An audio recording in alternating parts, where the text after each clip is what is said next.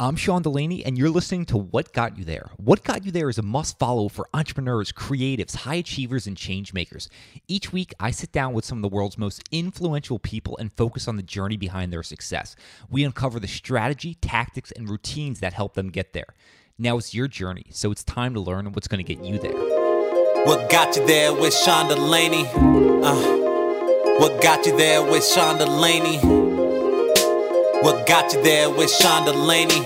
Uh, what got you there with got you, got you? You wake up each day, and the only thing that matters is the next one. And if you don't feel that way, you're on the other side of the thin line that that delineates between losers and winners. And and I have always felt like coaches have had such great impact on my life.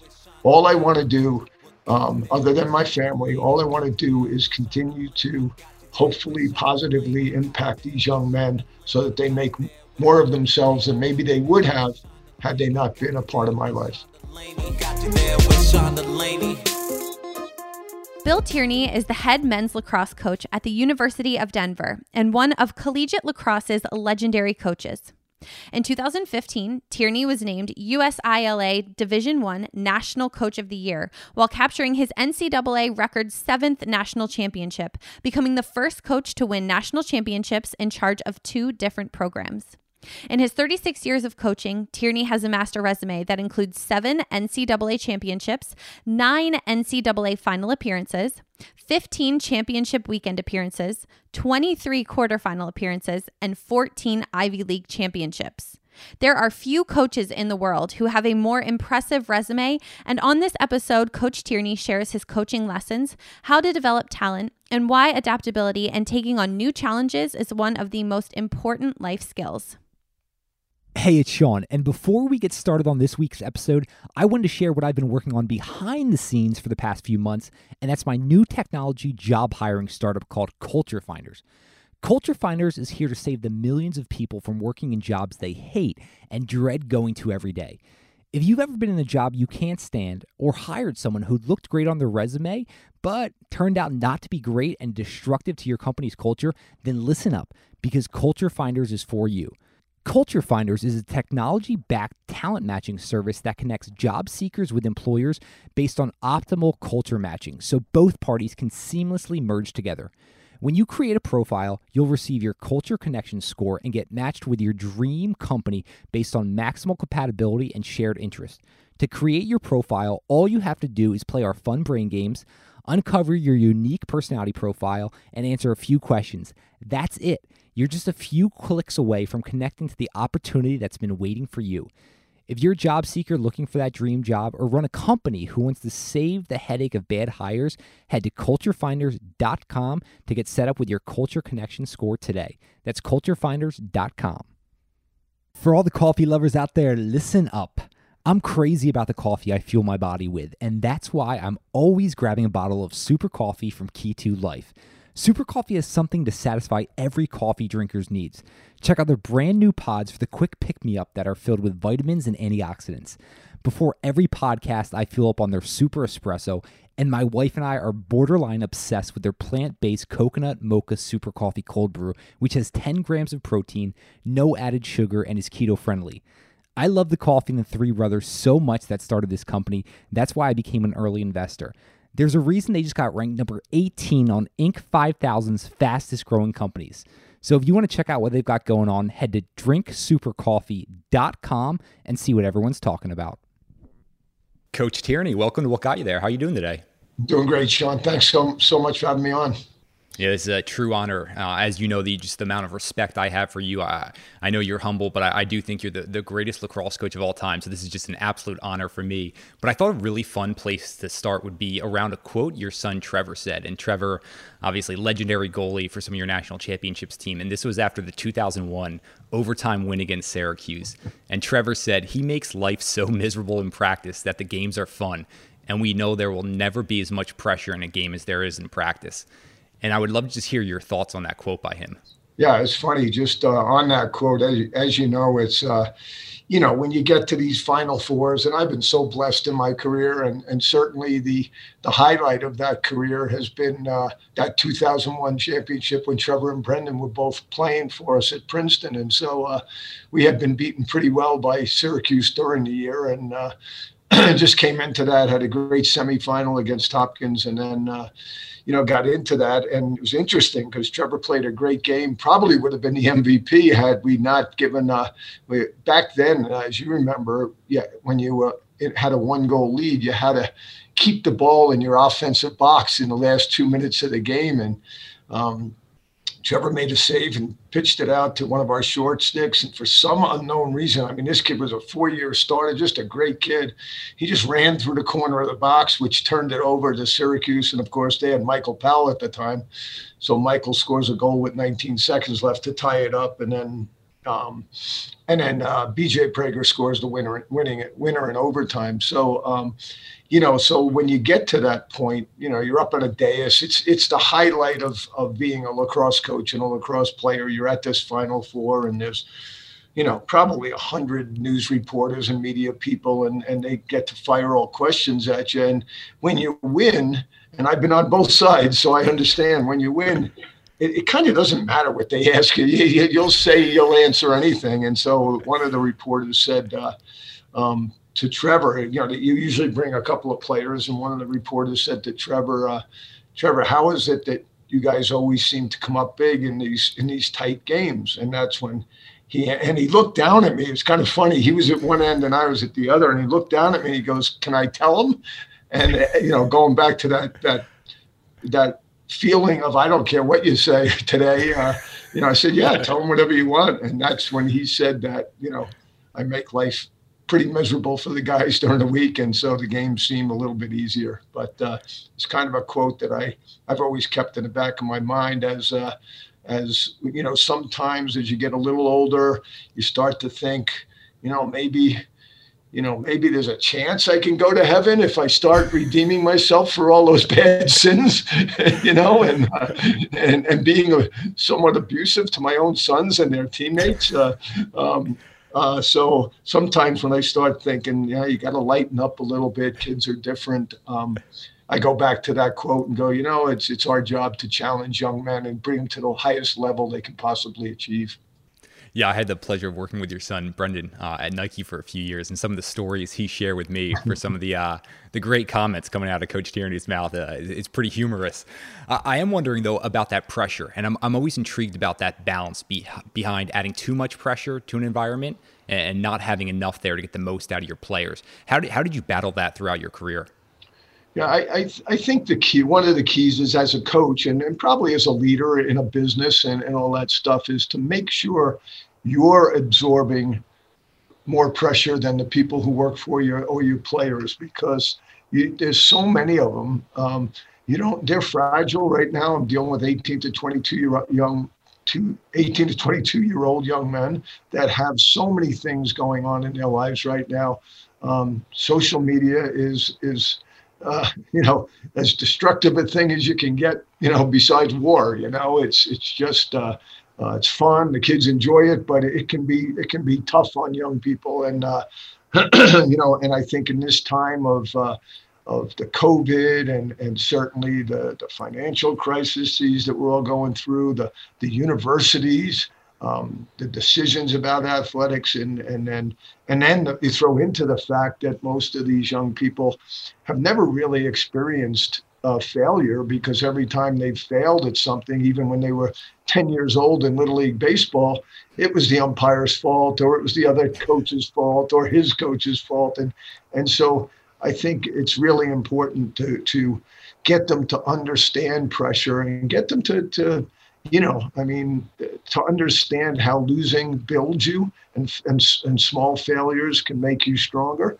Uh, as I told my team yesterday, we're, we're just starting into somewhat uh, of lacrosse looking practices because before this we were working in 10 man cohorts and you know you play the game long enough with 10 people on a field there's not a heck of a lot you can do so um, and so now we're into it and, and trying to explain to 15 freshmen that kind of watch the older guys and, and go, whoa, you know, those guys are really good. And, you know, uh, is to get them to understand it. And, you know, it, no matter whether it's a loss and then a win or a, a sickness or an injury and then health or whatever it might be, or a bad day to a good day, that the idea is to understand it's it's always one step back, two steps forward if you if you really work hard, and eventually you get to the end of that journey or you achieve what you want to achieve.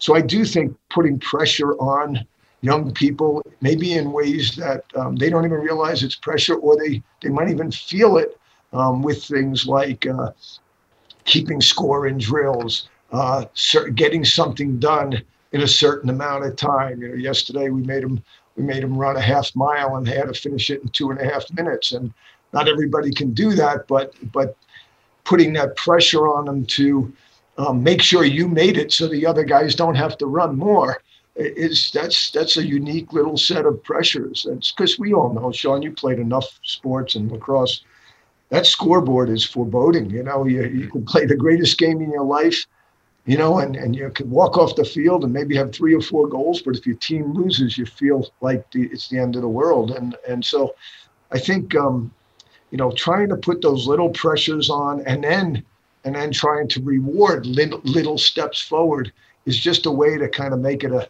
a yin and yang kind of step up the up the ladder and, and hope that they can get there. What happened to the uh, the guys who didn't make the the half mile in two and a half minutes yesterday? Well, I, I slowed the clock down a little bit for one of our for one of our goalies because I because he's such a great kid. He just go. There's a reason he's a goalie, but uh, most of them made it anyway. So we, we were pretty happy with practice anyway. So it was okay.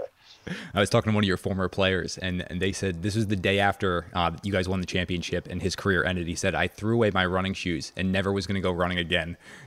exactly. Well, we have, we have a funny situation right now. Uh, the young man on our team, a freshman on our team, whose dad was my first recruit at Princeton. Uh, Jack Tortolani's here with us at Denver now, and his dad, Justin Tortolani, was on a first recruit.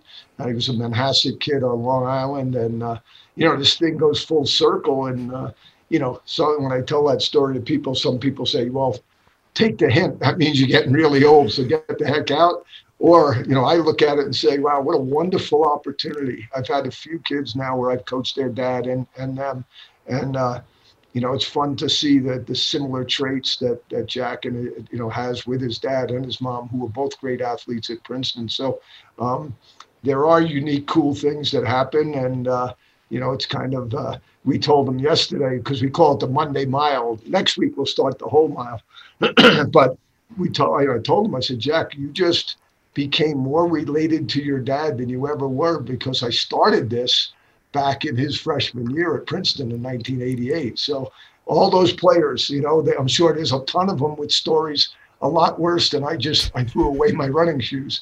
Uh, but uh, you know, they're all interconnected, and uh, and that's one of the things that makes me most proud of still being around. Yeah, don't worry. That's not where the story ended. So uh, we'll we'll keep, we'll keep that between us. But, but, but but I am wondering. You mentioned this coming full circle. What do you think's changed the most about your coaching style over the years?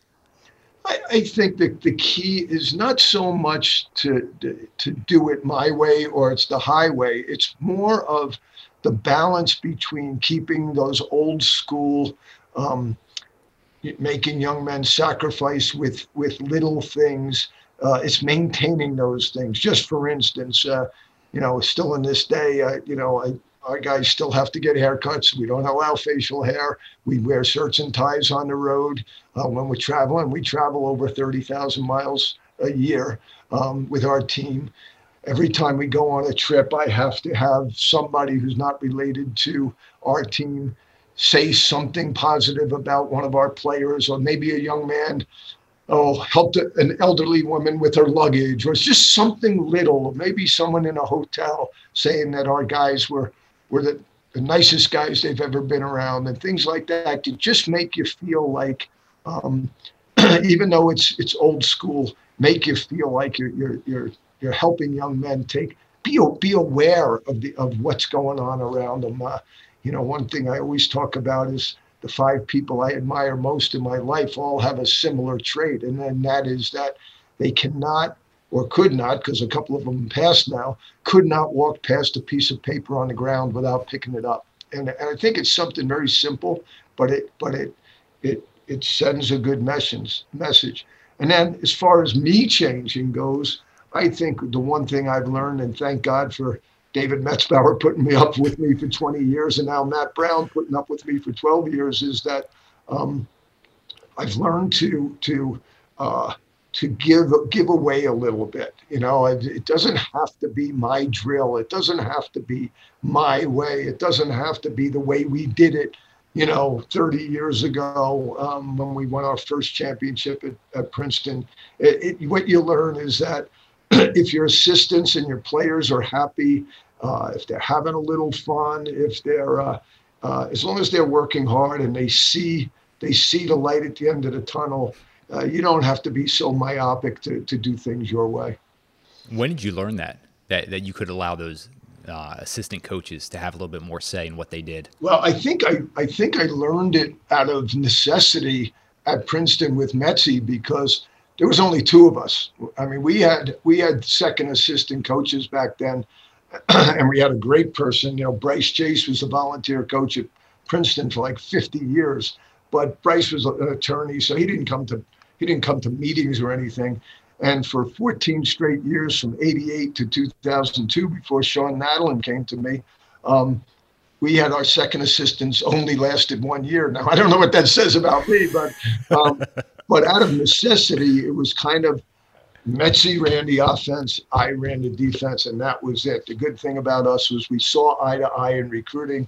Recruiting was pretty cut and dry for us at Princeton for a bunch of reasons number one, there wasn't that many teams competing for championships, and number two, you had a finite group of young men who could get in, could, could get into the place. So, um, so I think I gave a lot away to Metzi, but it was out of necessity, and we both saw things eye to eye.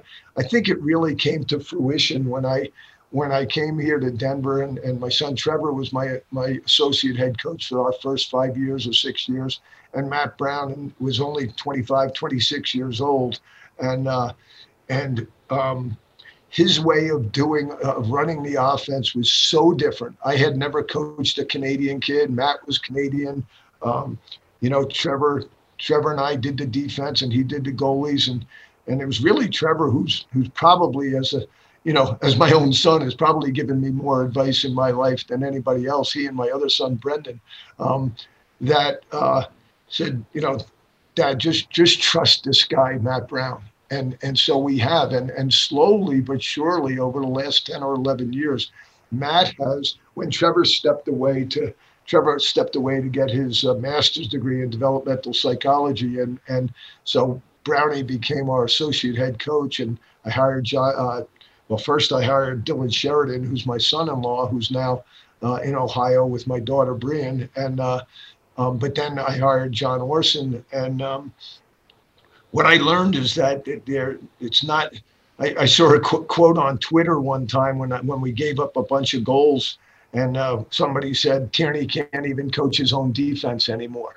You know, and it kind of went. You know, I don't I don't listen to that stuff very much, but it's kind of like, whoa, wait a minute. You know, I'm supposed to know what I'm talking about here, and uh, what I realized is, you know, along with that that idea of the drills and giving up some game planning and things like that is that there's so many different ways to skin this cat in a game of lacrosse that uh, it's it's it's become it became more fun for me actually, Sean. You know, it, you know, I'd rather win it back all those years at Princeton. I'd rather win a game nine to seven, and you know now we'd rather win a game 15-13.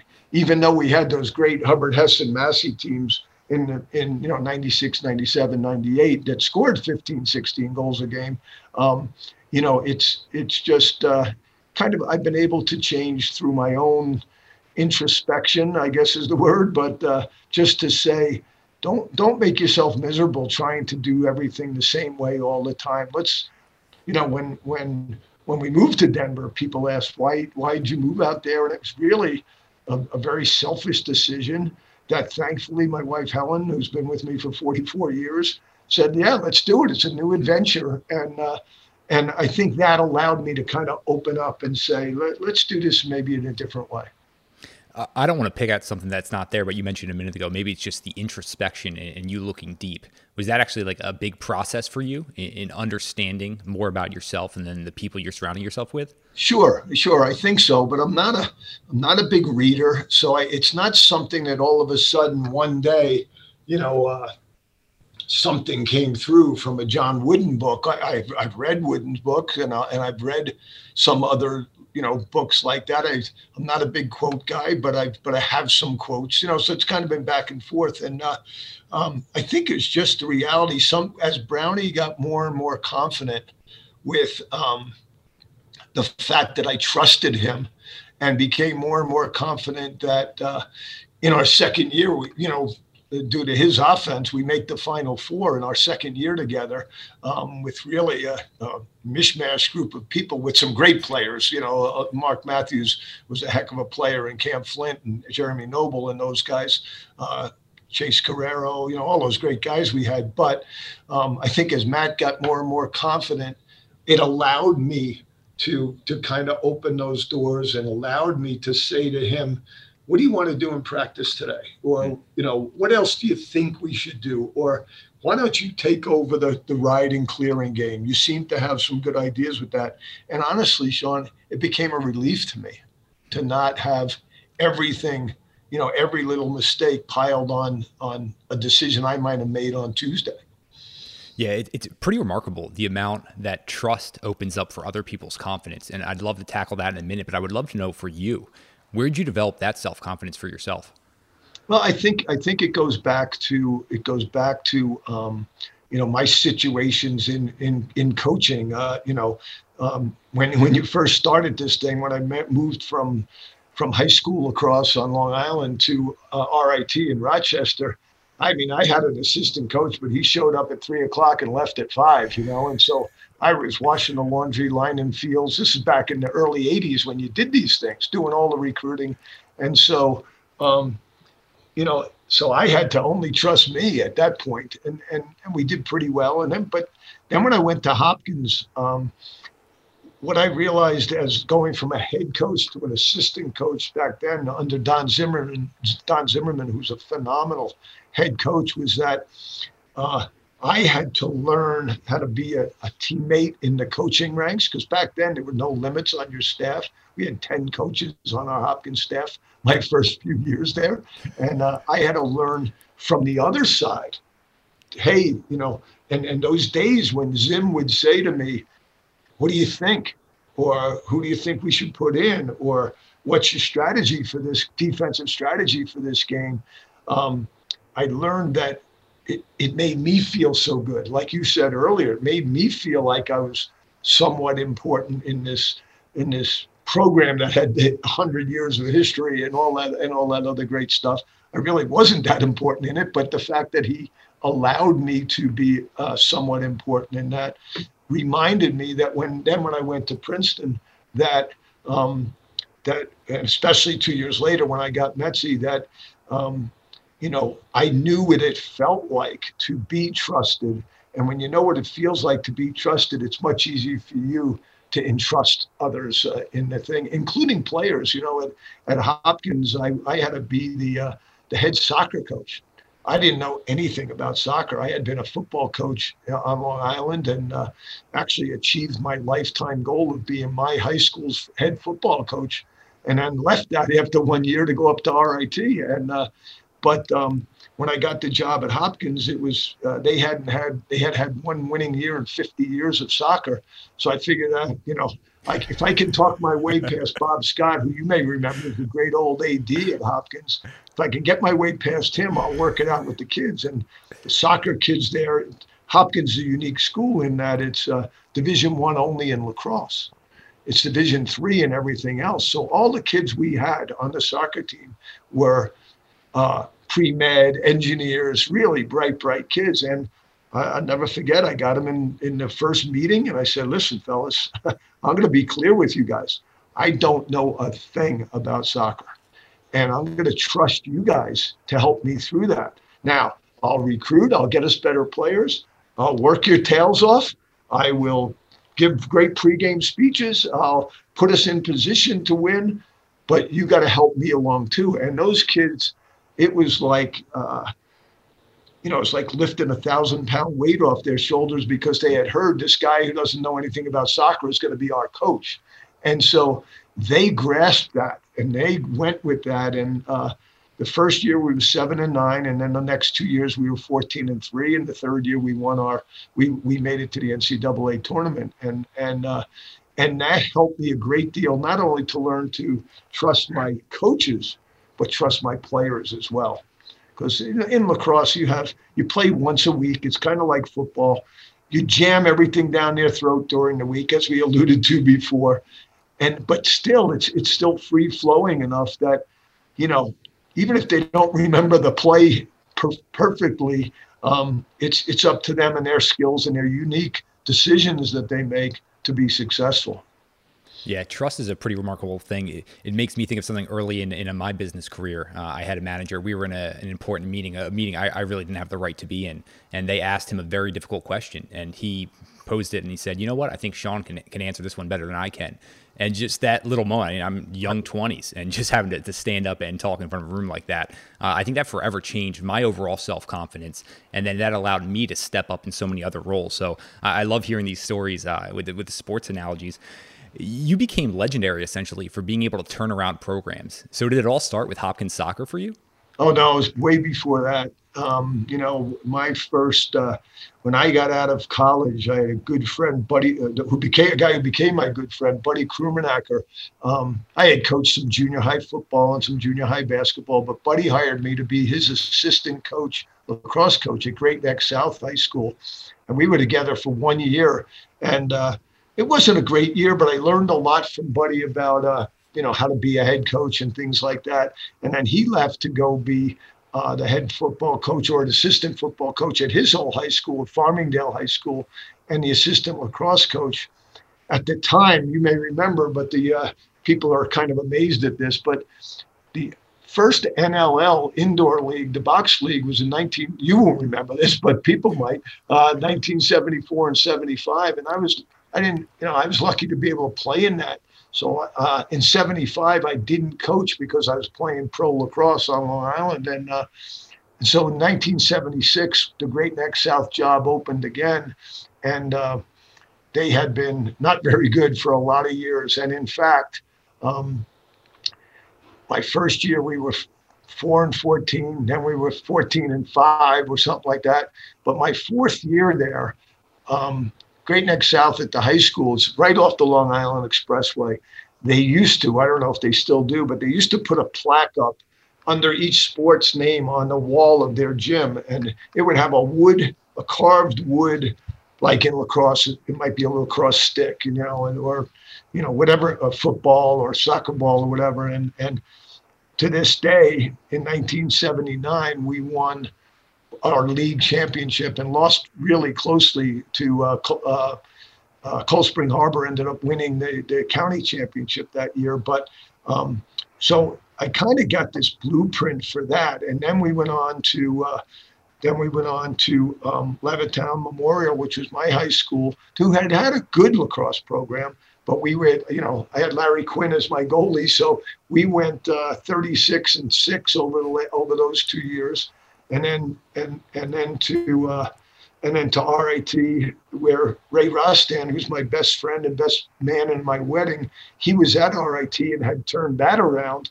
but he went to Ithaca College, and I kind of, you know, got us picked up, you know, where he started and got us to the NCAA tournament there, and then the, the Hopkins soccer. So you're right, I kind of made a, you know, a up up until Princeton, I never was in a job for more than three years, and so when I got to Princeton and uh, and was offered the, the Hopkins job in 1990, it would have been three years, but that's when I kind of felt like I had found a home, so I decided to stay, and that three years lasted for 22. So uh, yeah, so I guess I, I just you know, and and that resurrected itself when I came here to Denver. You know, I I had. Uh, I was better at turning programs around than I, I guess I was for keeping them, although we had continued to do well at Princeton. I just felt like it was a new challenge, and uh, they had done okay here. But you know, we promised them a national championship, and we are able to get that in six years here. So uh, I guess I had some sort of blueprint or or or somebody looking down on me or a lot of luck to uh, to uh, be able to turn these programs around. Yeah, when, when you took the job at Denver, uh, leaving Princeton, so I grew up just outside of Princeton. I mean, uh, your games every Saturday. That's what I was going to. And I was at Carolina at the time. But I mean, I got amped up. It's like, hell yeah, Coach Tierney, like taking on this new challenge, like greatest coach of all time. And you're like, no, nah, I'm, I'm, not satisfied. I'm, I'm going to test my, my boundaries and limits again. And that makes me think about something you mentioned a minute ago. You were talking about your lifetime goal was to become uh, your high school football coach. Once you accomplished that, what did your goals change to at that point? I think it, by then, Sean, I, I, had I had fallen in love with lacrosse. Uh, I didn't play lacrosse till I got to college at Cortland, and um, didn't become a half decent player until I played in that that pro league, and then beyond that. Um, and so I, I, had become passionate about lacrosse. Now, clearly, I wanted to be this head football coach, and um, planned on being there for a long, long time. And then when uh, when Ray Ostan called me and said, "I'm leaving RIT to go to Ithaca. Would you would you be interested?" It's kind of like, wow, we had just um, been in a county championship on Long Island in lacrosse at Levittown again with Larry Quinn and uh, Ray had recruited a couple of my guys, Eddie Purcell and Tommy Sill, to go up to RIT. So I just felt like um, at the time, you know, I can be here. I lived in Levittown most of my life. I can be here for the rest of my life, and it was fine. I loved what I was doing. It was teaching, and uh, but what a cool challenge to be a college lacrosse coach. And then uh, it, it was actually just like the Denver job. I didn't give it a lot of thought. I just just went with it, and uh, and it was you know turned out to be uh, to be a good move. Yeah, it seems like you're, you're able to trust your gut there. You mentioned you kind of had this blueprint, um, and I know that's kind of an overarching term. I'm wondering though if you could complete this sentence. If I didn't do this every day of my coaching career, I wouldn't be nearly the coach I am today. If I didn't remind myself that you're one loss away from being fired. You know, I think uh, there's there's a uh, uh, I won't I, it's across my office, so I can't see it very well. But uh, there's a Bill Parcells quote that was in Sports Illustrated, uh, and uh, and basically what he says is that you wake up each day, and the only thing that matters is the next one. Hmm. And if you don't feel that way, you're on the other side of the thin line that that delineates between losers and winners and and I have always felt like coaches have had such great impact on my life. All I want to do, um, other than my family, all I want to do is continue to hopefully positively impact these young men so that they make more of themselves than maybe they would have had they not been a part of my life. Yeah, I mean, just just knowing the stories uh, from many of your players, um, and then even just the impact. I I never played for you, and just the amount of impact you had on me uh, is pretty remarkable. So I've had a lot of guys turn me down for Carolina, so that's okay. I get it. well, you mentioned the, the, the coaches and, and, mentors who've had such an impact. Um, so I would love for you to talk about Freddie Smith and who he is and what type of impact he had on you. Yeah. So. Um, So when I got to Hopkins in, in August of 1987, I uh, didn't know much about Hopkins. In fact, going back to um, May of 87, I had just finished our, our, our last year at RIT. I knew I was going to Hopkins by then. And so I, uh, we, we had sold our house. And so we moved down to, to Maryland in the summer. And uh, um, I knew how to take this soccer thing on. So uh, you know, whatever. But so I didn't get to coach with the coach with Zim too much in the fall unless he had like a Sunday practice. And back then, fall lacrosse isn't what it is now. It was more of getting the guys together, having a good, having fun, helping the freshmen get along, stuff like that. Um, so fast forward to uh, the end of soccer season, and and Zim saying to me, "Hey, every Tuesday we go with Freddie to lunch down to the uh, in Baltimore. There's it's I don't know if it's still there, but they called it the market. You know, it's kind of like the one in Philly, right? Just this this craziness goes on at lunchtime. And so I, said, I was like, oh, who's Freddie? You know, and, and he said, uh, you'll get to know. And so every Tuesday, Freddie would pick Zim and I up. We'd go down to the market. And, uh, you know, it, it, was it was crazy because we'd either have uh, we'd either have chicken livers or raw meat sandwiches with horseradish uh, them. like, uh, I'm like, you know, I look back now and go, what was I thinking, you know? But I was 30 years old. Who cared, right? Or 35 years old. And uh, but Freddie Smith had such an impact on me. He, he took guys like Dave Pietramala, John DiTommaso, Steve Mitchell, all these guys that were tough guys, some of the greatest lacrosse players in lacrosse history, much less Hopkins history. And he he just had this quiet way of of of impacting these guys and demanding discipline of them and making sure that they did things in such a correct manner uh, manner that I was just in awe of this man. And so my first two years at at, at Hopkins, I was actually entitled the first assistant, right? I was the one who was in the office. I was the one who helped Zim recruit, you know, and stuff like that. But in essence, Freddie, who was in his 60s at the time, um, was the defensive coordinator. And I just kind of learned and hung around with him and warmed up goalies and stuff. Well, by the time our, our uh, third year came around, we had won the national championship in 85, fell short in 86 to, to Carolina um, in the first Final Four at, at Delaware. And then 87 came back and upset Maryland and upset Cornell to win the championship. But when Freddie had that, that fall, Freddie developed lung cancer. And so I became the defensive coordinator. And, uh, you know, it was pretty monumental in my mind to, to get this thing done with all these great players and stuff. And, uh, um, and we ended up, uh, you know, due to the help of, uh, you know, Jerry Pfeiffer and, and Zim and all those other guys that were on it, we we end up um, winning the national championship. But after the semifinal, Freddie was really sick. I mean, we drove him up. It was at uh, um, it was at Rutgers, and uh, after the semifinal, we had beaten Maryland, who had beaten us during the year, and they took Freddie home because it wasn't that far a ride, and and we called him up and uh, the next day and said, "Are you coming up for the championship?" And you know, the Hopkins Maryland rivalry is a pretty big one. So he said, "No, I've seen all I need to see." And then we we won uh, the championship the next day against Cornell and called Freddie up and and um, I remember going back home and and Zim and I go to the hospital and we give blood and I you know.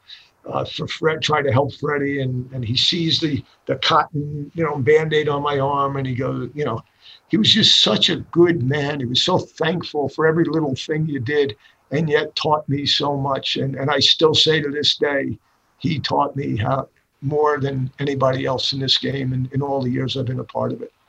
And then one final story, actually in 85, we were playing Syracuse in the national championship game and uh, and it was that was before Final Fours, and it was up at Brown, and uh, Syracuse had a great team. They had, you know, Brad Kotz and all these great players, and and uh, um, and so I hadn't said much that year, but we had a we had a crease attackman that people were back then. Offenses were pretty simple. They would take the crease attackman off the crease, and they'd get the ball to him, his guy, and it's you know, and they would try to beat him because he was really great crease attack crease. I'm sorry, crease defenseman, and uh, and so so I, I kind of sheepishly raised my hand in this meeting as we're preparing for Syracuse, and everybody's looking like, oh, he's going to say something. And I said, uh, why don't we just, every time they take him out on the wing, why don't we just yell out zone and get into a fake zone? And then when he throws the ball, we'll go back to man to man. And everybody else looking at me like, you know, go back to sleep. You don't know what you're talking about. And uh, Freddie, that was that was the first time we talked before about trust, right? Freddie, I'll never forget, stood up at the table and he said, uh, It's about time we start listening to this guy. Hmm. And, and, and we did it. And it was, uh, it, it didn't win us the game. We won 11 to 4. Syracuse was up like 3 nothing in the first five minutes. And I think we won 11 to 4 or 11 to 5. But it was that trust that, that allowed me to, to, to move on and, and always worship Freddie. When, when Freddie passed away, it was a tough, tough time in my life. Yeah, no, thank you for sharing those absolutely remarkable stories. Uh, I'm wondering about that moment where, where Freddie put that trust in you. Was that when you started to cultivate what later became the Princeton defense? No, actually, it was uh, a little different. Where, where I, uh, well, you mean meeting with Freddie? Uh, I, I, I, guess just that. So when, when before I went to Princeton, when I was in high, coaching high school lacrosse and coaching at RIT, we actually did this defense that was, if you if you could look historically in it, was actually very much like the Princeton defense, but it was all the rules were the opposite, if if you can imagine. So what we did, what we did at RIT was we drove everybody to the middle of the field, which is kind of dangerous, and I didn't know what I was talking about at the time. But as soon as you saw that guy's back, we had a call where the guy covering the ball, he would turn him to the inside of the field. But as soon as the guy behind him saw that guy's back, he would get his stick in front of him and try to turn him back. And we would double team from behind and circulate the defense into it. Well, then I get to Hopkins and I got this Freddie Smith, who's just a phenomenal man. And he starts telling me about kind of, look, it, wasn't as, as intricate as the Princeton defense, I guess you'd say. But look, if you, it's pretty simple. If you if you keep a guy from away from the middle of the field as he as he goes down the alley, his angle decreases. Because at Hopkins we didn't slide very much. We had such great players. We would slide if we needed to, and then he had this thing where if the attackman had it, he would. Um, we called it Delaware meant don't slide and the other one was a coma, which was a come across the crease slide, which we all, you know, people know about. And that was kind of it. But that, when I got to when I got to Princeton, my first two years, the mistake I made there then was when we went two and thirteen and six and eight was um, I tried to do the things that Hopkins was doing, and we didn't have the talent to do it. So then I I kind of got uh, uh, you know. I went back in my history because I had I had talked to Zim a little bit about that in my last year at Hopkins about this idea of using Freddie's style defense, but sliding early, going quickly. And, you know, we didn't need to do it. He didn't really believe it was a great idea. So, um, and we, he was right. We didn't, we didn't need to do it. But I, so my first two years at Princeton, we tried to do what we did at Hopkins. We couldn't do it. So I said to myself, we got to do something different. This, this is crazy. And so what I did was I went back in my memory and thought about this idea of double teaming guys from behind and rotating in, but keeping in mind the lessons Freddie had taught me about bad angles and pushing people down the side and stuff. And so we kind of combined those two things. So we started out with, you know, turning our hips and driving guys down that down the side and then sliding early, pushing out adjacent, making teams rotate the ball if they wanted to do it quickly. And uh, you know, probably the biggest mistake I ever made in my life in front of 2,000 coaches at the convention was in 1997. I, I gave it all away. And, and I'll never forget Mike Messere, the great coach from West Genesee in New York, said, said to me at the end of it, he goes, What'd you do that for? You know, you shouldn't have told him. and he was probably right.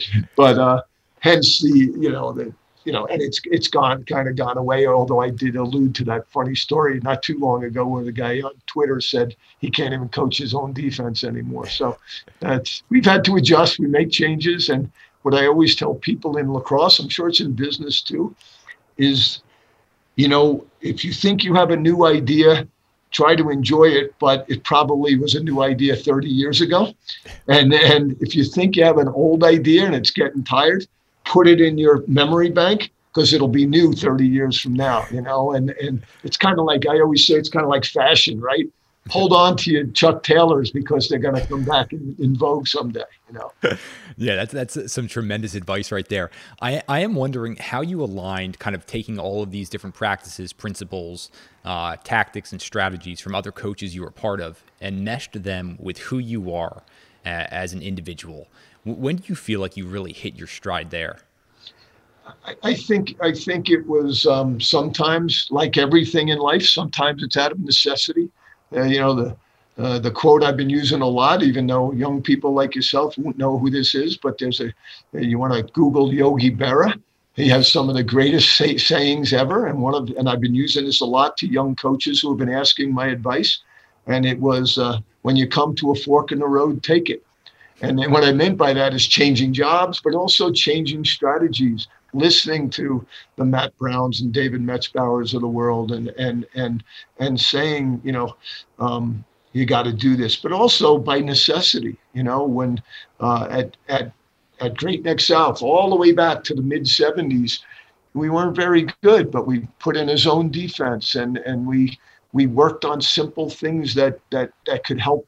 You know, a group of kind of 13 kids beat um, Manhasset one time and Cold Spring Harbor one time. And, and, and so um, I think uh, out of necessity of the, the soccer at Hopkins, necessity of, um, you know, being outmanned, certainly the national championship in our first one in 1992, it was one that nobody could have predicted. And, and it was our first Final Four. And uh, they beat Hopkins in the semifinals. And we, um, we beat uh, Carolina actually in the semifinals it's, in a crazy game because we were basically holding the ball back then and we we couldn't do it against Carolina. And, but thankfully, uh, we scored. We outscored them 16 to 14. It was 110 degrees on on the field at Franklin Field, and so the next day when you practice on Sunday, I remember walking out on the field. It was still hot. Nobody wanted to practice. We walked out on the field and. Uh, um, my friend Rick Beardsley, who I like a lot now. We we laugh about this because he won his championships and he was a great, great player. He was laying in the middle of the field getting a suntan when our team was walking out for practice. And I said, you know, maybe we have a chance at this.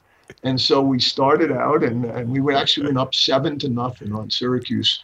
In the, it, and that was and they scored two goals in the last couple of minutes of the half. We were up seven to two at halftime, and I can tell you, the looks in the eyes of our guys was one of bewilderment and surprise, you know. And so they came back, of course, and we won it in that great Andy Moe goal in the third overtime or second overtime at Franklin Field. But um, once you get something like that happen to you, uh, and then four of the six championships at, at Princeton were all overtime wins, you kind of get this feeling that. Uh, um, you're blessed number one you're supported so much by the people around you number two but also uh, maybe you know a thing or two. Yeah, can you hit more on that? I think that's one of those in, important moments where you were saying no one could have predicted this, but then all of a sudden you start to realize, you know what, I, I might be pretty good at this. Yeah, and I've never tried to believe that. You know, I'm always doubting myself. I, I really believe that there's when you when you look back on this stuff and people say things nice about you, you say you kind of say, well, why me? You know, I'm nothing special. I, you know, I'm not not very smart. I'm not, uh, you know, I'm blessed. I, I, mean, I have great faith, and and I think that's helped me through a lot. But um, just a quick story: back in 2002, when I was inducted into the uh, Lacrosse Hall of Fame, I had I had come across a quote that I that I kind of thought was pretty cool. I was trying to think of what I was going to say, and the quote was, "Judge." Judge your success by what you had to give up in order to achieve it and I changed one word in it, and, and I, I, I put made it judge your success by what others had to do in order for you to achieve it. Hmm. And, and, I think when you think of your family and, and, and your wife and your children, when you when you're a coach, you know, our volunteer coach Eric Adamson, you know, we were talking yesterday about this. I'm giving him marital advice, like before you get into this, make sure that she understands this is not your normal profession. When you lose a lacrosse game, it's like 40. Uh, my wife Helen gives me 48 hours. And at 48 hours, said, all right, stop being a baby. Let's go. We got a game. We got another game coming up, you know? And so you're supported by family. You're supported by the people you're working for. You're supported by uh, your players that will do anything for you. I remember Kevin Lowe, the great attackman.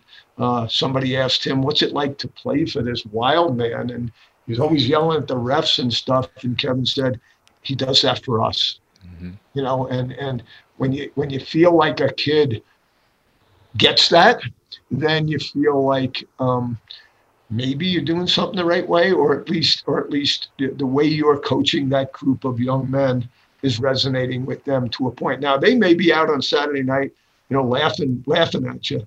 Um, I remember when I recruited Trevor back then in in he was in a class of 2001 so he was high school 97 and back then you know we recruited seniors right i mean it was the summer you got a top 205 and then you, you, see the guys and you call them up about five times. You bring them in for a visit, and then they decide where they're going to go. Right? That's how it was.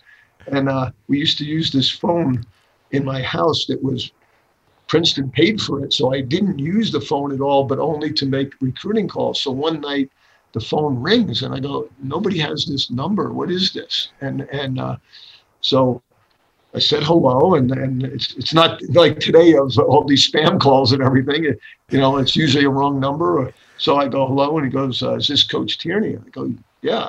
And I, he go, I said, "Who's this?" He goes, "It's Trevor Tierney." And I go, "Trev, what are you doing? Like, you don't call this phone." And he goes, uh, "You know, I'm downstairs, and and and uh, I wanted to let you know I want to come to Princeton."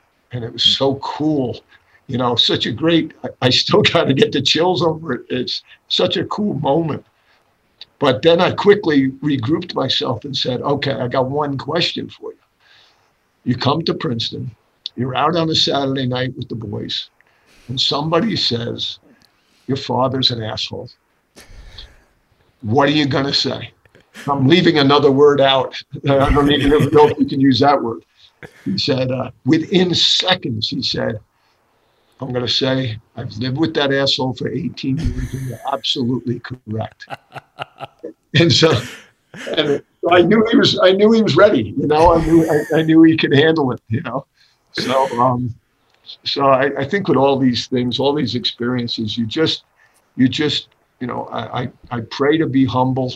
I I quickly try to. Um, I have a saying that coaches lose games and players win them. So there's never been a day where I felt like, uh, you know, oh, my impact on this made us win. No, the players played great.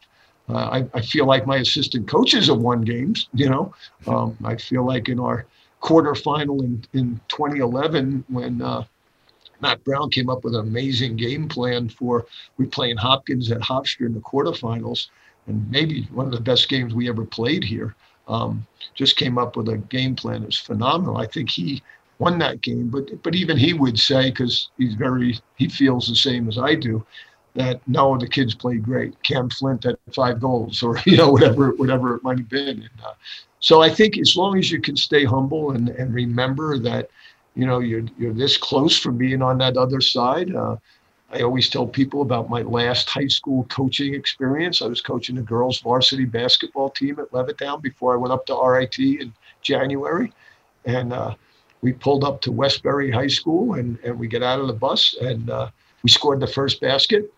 And I'm like, all right, you know. And they pressed us from that point on till we got back on the bus. We scored the first basket and the last basket and lost 72 to 4. Get out. So, and so I remember how quickly, uh, you know, you can be humbled. Uh, and and it can happen. It can happen at any time. So I try my best to uh, let the kids enjoy the victories and let the coaches suffer with the with the failures. Coach, I, I, absolutely love these stories. Uh, I know we're going to wrap up here in a few minutes. Uh, I do want to hit on though. I mean, getting to the top is almost impossible. Staying there is even harder. And I, I'm just curious how you were able to do that to continue to stay on top to win those championships when you have college age players that are returning and keeping their egos in check it, I, the key is what I said before, Sean. Is is those those other ones don't matter. It's all because what you have to remember is when you walk away into the sunset, people can can talk about your seven championships or whatever. You know, I I played on a national championship team when I was a senior in college. It was at Cortland's Division Three. I've I've you know I was on an indoor championship. I, I, was able to coach the world championships and all those things I'm, I'm very proud of. But that's for the future. That's for that's for others to talk about. Because if I rode on that experience, um, then the kids I'm coaching today would be cheated because that's not their experience. Their experience is right now. And if you say to yourself, well, I've won seven, you know, we don't need to work hard in the office today. Um, you know, we've won seven, or Matt Brown's won one, and um, and he's won four Minto championships, which are the most important thing to to young uh, Canadian kids. Um, let's just take the day off. Let's let's not put into this what we put into it to win those championships. You're cheating those kids, And they came, some of them come because of that hope that they can be a part of something like that. And so I, I could never go to sleep thinking that I didn't give the kids 100% of my effort. And look, it's harder. It's hard to win national championships. Like you said, there's great coaches out there. There's so many great players. There's amazing schools. And it's, you know, it's not just five or six schools winning them anymore. But um, if you don't give it that that effort, then then you should walk off to the sunset. I always people say like, why why do you keep doing this? And I say, I'll always have a rule, and it's two days that I, two days in the year that I mark myself. Number one is the day the freshmen come in. Do I get excited about that and, and seeing their families and promising them about an experience? And then the first game, the first day game of the season, do I still have those butterflies? Do I still have those juices flowing? And if those two, the answer to those two questions are yes, then I feel like we're doing our job. And I have my days. We all have our our lazy days or whatever. But I'm surround I surround myself with people that won't accept that, and especially Matt Brown, who will not accept a lazy day. And so that's what keeps me going as well. I love it that day one mentality. Yeah, you, have been a, a, tremendous cultivator of talent throughout your years. Uh, so surrounding yourself with those people for your down days uh, is certainly going to be helpful. If you were starting out again today uh, as a coach, are there things you wish you had spent more time on earlier? Um, you know, I, I think I've been a, uh, a kind of a team planning guy. I think that that comes. I think one thing I really as, as I went through this career of trying to be a football coach, you know, in football, you make a coaching decision every 15 seconds, you know, especially an offensive coordinator or a defensive coordinator, right? So you're, it's in your hands. It's bang. We're going to run a play. We're going to throw a pass. We're going to run a sweep. We're going to kick, punt the ball. We're going to whatever. And and I think if I I tried to coach um, lacrosse that way. Still try to coach it that way, but now with Brownie and and and and and Metzi, we were allowed to kind of, as I said earlier, prepare. We're more of a preparation coaches now than than game day coaches because um, if you prepare them right, they're gonna they're gonna take the game day and run with it. You still call your timeouts and all that other stuff, but um, uh, so I think that that's that's been the change. I wish I had gotten to a little bit earlier with um, concentrating on you know this COVID thing has demanded that we concentrate um, more on individual skills. We did five weeks of ten person cohorts and I've never seen improvement in young men individually like I have here at Denver in the last five or six weeks. Now we're able to go to 25 persons, so we can do a little bit of half field six on six. But I, I tell you, if I had to do it all over again in college, I would do what we did this year, which is spend three, four, five weeks in small groups doing individual work. And, and I think it's going to pay off in the end. That's that's incredible. All these years, and it comes down to, to something you're learning in these past few months. I love Absolutely. that. Coach, I, have got three quick ones. I, have literally been dying my whole life to ask you these questions. So, uh, what's the greatest play you've ever seen on the field? The greatest what? Play. Wow, as you, as you know, I've been uh, you know uh, I've been blessed, but I think when you talk greatest, you can talk about greatest with the impact on a result, which would certainly be some of those you know, those overtime goals by Kevin Lowe, Jesse Hubbard, uh, you know, uh, BJ Prager, you know, all those guys. And then, um, and certainly uh, the, uh, you know, Wes Berg in the semifinals against Notre Dame. So those were great in that they were result oriented.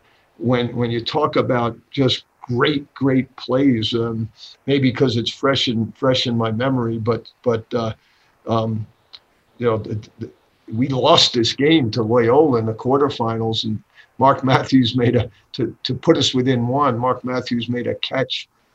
You know, somebody chucked the ball down to him, made a one-hand catch, turned and stuck the ball from about 18 yards. It was pretty.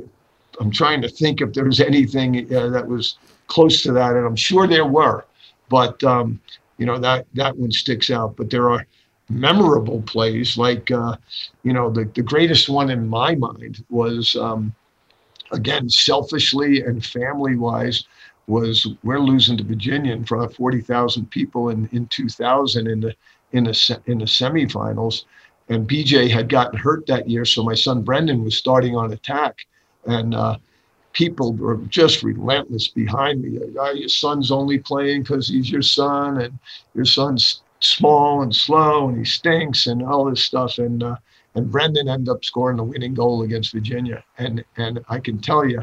Um, my youngest daughter Brian took it into her own hands to turn around in the stands and start screaming at them and telling uh, telling them that uh, that was her brother and he was pretty good now, wasn't he, and stuff like that. So uh, you know, from a personal great play, you know, all those great saves that Trevor made, you know, the the one against Syracuse that was in Sports Illustrated, all those things are. Um, were, were just phenomenal memories, but that that play that Mark Matthews made, um, I, that'll never leave. That was just a phenomenal play, and we lost the game. Interestingly enough. Yeah, that Mark Matthews play, I rewinded that thing 10 times right when that happened. I, I couldn't believe what he just did. Uh, it was incredible. And it's funny you mentioned Trevor's save against Syracuse with nine seconds left. I was watching the highlights of that before this call. Uh, I was just reliving it. And the, the play I, I relived with my best friend growing up the most in our backyard was Ryan Boyle to BJ Prager to win it in overtime. So, so these right. are all lasting impressions. So this is too cool for me. Uh, you actually answered the most memorable moment there with, with Brendan uh, to, to win the game. Final one, though. If you could sit down with anyone dead or alive, not a family member or friend, that you could just spend the interview, uh, the evening having an interview like this, who would it be?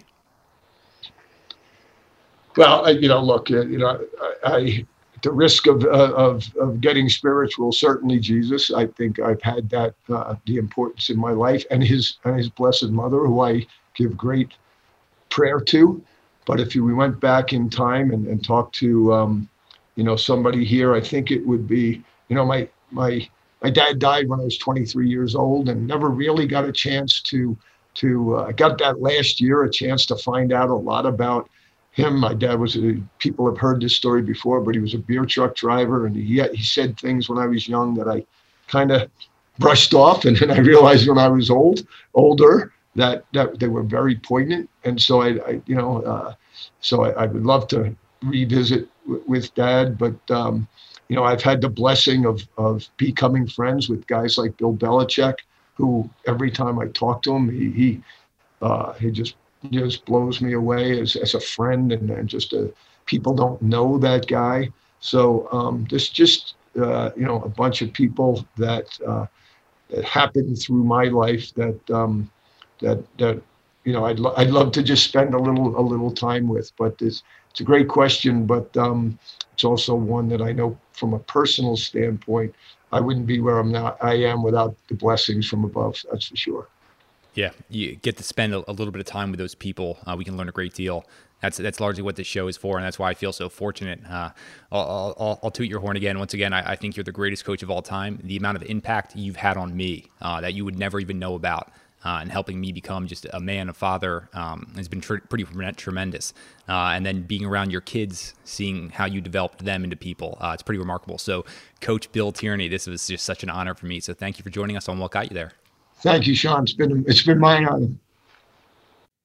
You guys made it to the end of another episode of What Got You There. I hope you guys enjoyed it. I really do appreciate you taking the time to listen all the way through. If you found value in this, the best way you can support the show is giving us a review, rating it, sharing it with your friends, and also sharing on social. I can't tell you how much I appreciate it. Looking forward to you guys listening to another episode.